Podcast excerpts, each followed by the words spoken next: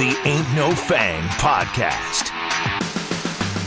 From Arizona Sports, Ain't No Fang. Happy Thanksgiving, which means we have a Diamondbacks trade.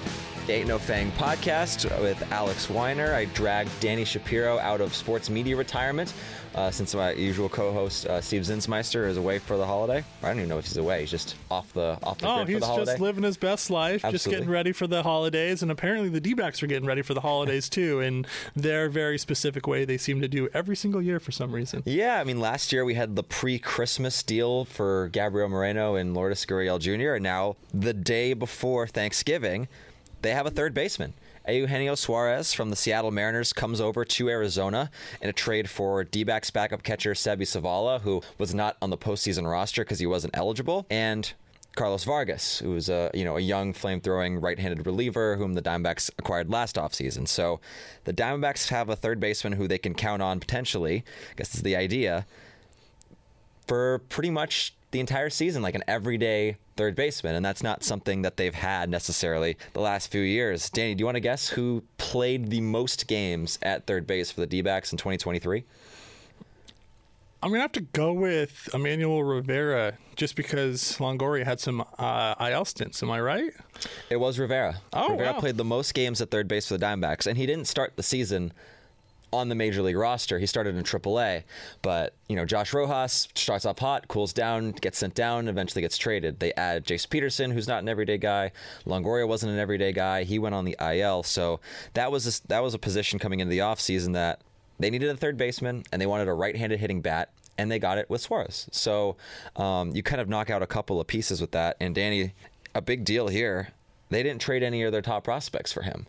Yeah. Uh, when we saw that this trade was going down, we were wondering what it was going to end up being. And um, you think about a guy like an Alek Thomas or some of the other pitching prospects they have, and you wonder, was that going to be the deal for a third baseman? No, they lost a backup catcher and a reliever who couldn't make the team last year, really, if we're going to be completely honest. So, uh, yeah, it feels a bit like a salary dump for the Mariners. I, I know their fans probably aren't happy. He's a great clubhouse guy. You look at Paul Sewald's tweet, he is thrilled to have Eugen- Eugenio Suarez in Arizona.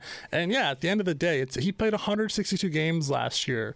Uh, you can count on him to be out there every single day of the year. And I think that matters for a team that has been so uncertain at third base for, you know, a while now. And they'll be able to throw him out there against righties, against lefties. It doesn't matter. He's going to go out there. He's going to hit home runs. He's going to drive runs in. Absolutely will strike out a lot. That's uh, that's definitely one of his MOs, unfortunately. Um, but he's a guy that's just going to be out there every day. And the D backs need that at this point. They were so uncertain.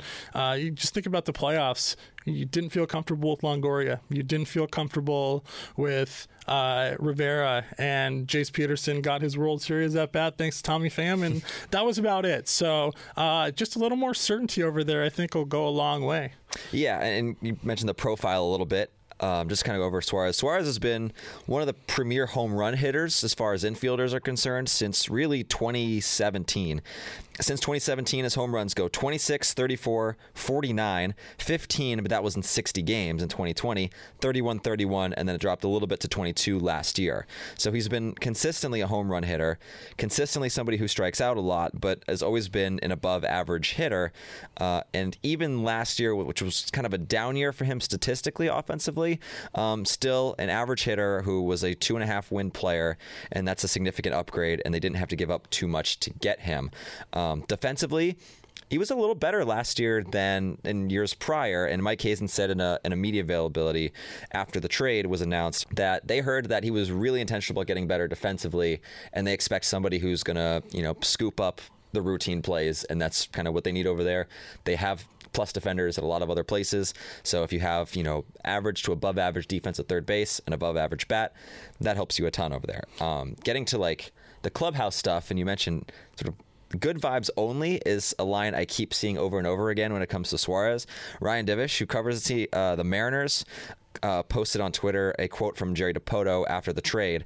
And it goes, The day he walked in, he told us good vibes only, and he brought that mantra to our clubhouse and our fans. He's truly one of a kind, we're lucky to have had him as part of our club. And that kind of go, that's kind of word for word what Paul Sewald said as far as good vibes only. So, um, I mean, this is kind of another veteran presence. And this offseason, we don't know if Lourdes Gurriel is coming back. We don't know if Tommy Pham is coming back. Now it seems rather unlikely Evan Longoria is coming back but you add another veteran voice who's going to come in here and potentially make a difference. Yeah, and it seems like that's something that this team needs. Uh, you think about last year, even before the, the World Series run, this was a team that obviously got along well. A lot of guys who were younger that kind of came up together. They all knew each other. Um, they were not in the spotlight last, last year at all. Um, they had two teams in their division that are uh, extremely popular as of now between the Dodgers and the Padres uh, for for different reasons. Um, but at this point, uh, like the D-backs are people are going to talk about the D-backs next year. They are going to have their rough patches. They're going to have their hardships. They're going to be under the national microscope a little more. And you get a guy like it, that in there who good vibes only. Um, you know, come June, July, uh, say if they have another poor July like they did last year, it's going to be a guy that you want around to kind of help you break out of those funks. And at the end of the day, they still have a lot of young players. Uh, they got the 23 year olds, Corbin Carroll. I mean, they, have got guys who are going to still make major contributions that are a little younger that haven't gone through it as much. So, yeah, you add a guy like that, you can, I mean, it's probably only positive from here, probably only good vibes. So, good vibes only. Yeah. I mean, so Tommy Pham went recently on um, the New York Post podcast with Jon Heyman and um, and Joel Sherman. And one of the things he said, he, he, talked about a few things. He talked about his own free agency, and he talked about um, sort of the Diamondbacks and the young core. And he was, you know, very a lot of compliments to what they're growing there. And one of the things he said is that they're going to need the right veterans in that clubhouse to keep this thing going the way that it's going. Um, not sure if that's a pitch to himself, but uh, at the same time, this is somebody who Mike Hazen, in, the front office clearly targeted as the right kind of guy, both on the field and off it. Now, kind of getting away from just Suarez in and of himself, who fills a hole, the Diamondbacks went in this offseason with several. Starting pitching, now backup catcher, although less so, uh, and then, you know, right handed hitting outfielders with Pham and Gurriel as free agents. They fill third base. They still have those two big holes, but they didn't go out and spend you know, on a Matt Chapman and free agency. They didn't go out and do anything like that. They didn't trade in their top prospects. So a big point that Hazen made is that this helps them, especially doing this this early in the offseason, kind of sets up the rest of their offseason for going out and filling those holes. Now they can spend that money potentially on a starting pitcher. Now they can potentially go either bring back one of those outfielders or go get somebody else, or maybe you trade one of your better prospects for another outfielder. I'm not entirely sure, but, but it leaves you with a lot of options. And so here's one of the caveats that we've kind of talked about before, but uh, they didn't know what they're going to do at third base, and we just we were wondering: Does Perdomo play over there some? Does Lawlar play over there some? Mm-hmm. They don't have to worry about that now. Yeah. So I wonder if it opens the door for one of those two potentially to get traded for some position of need.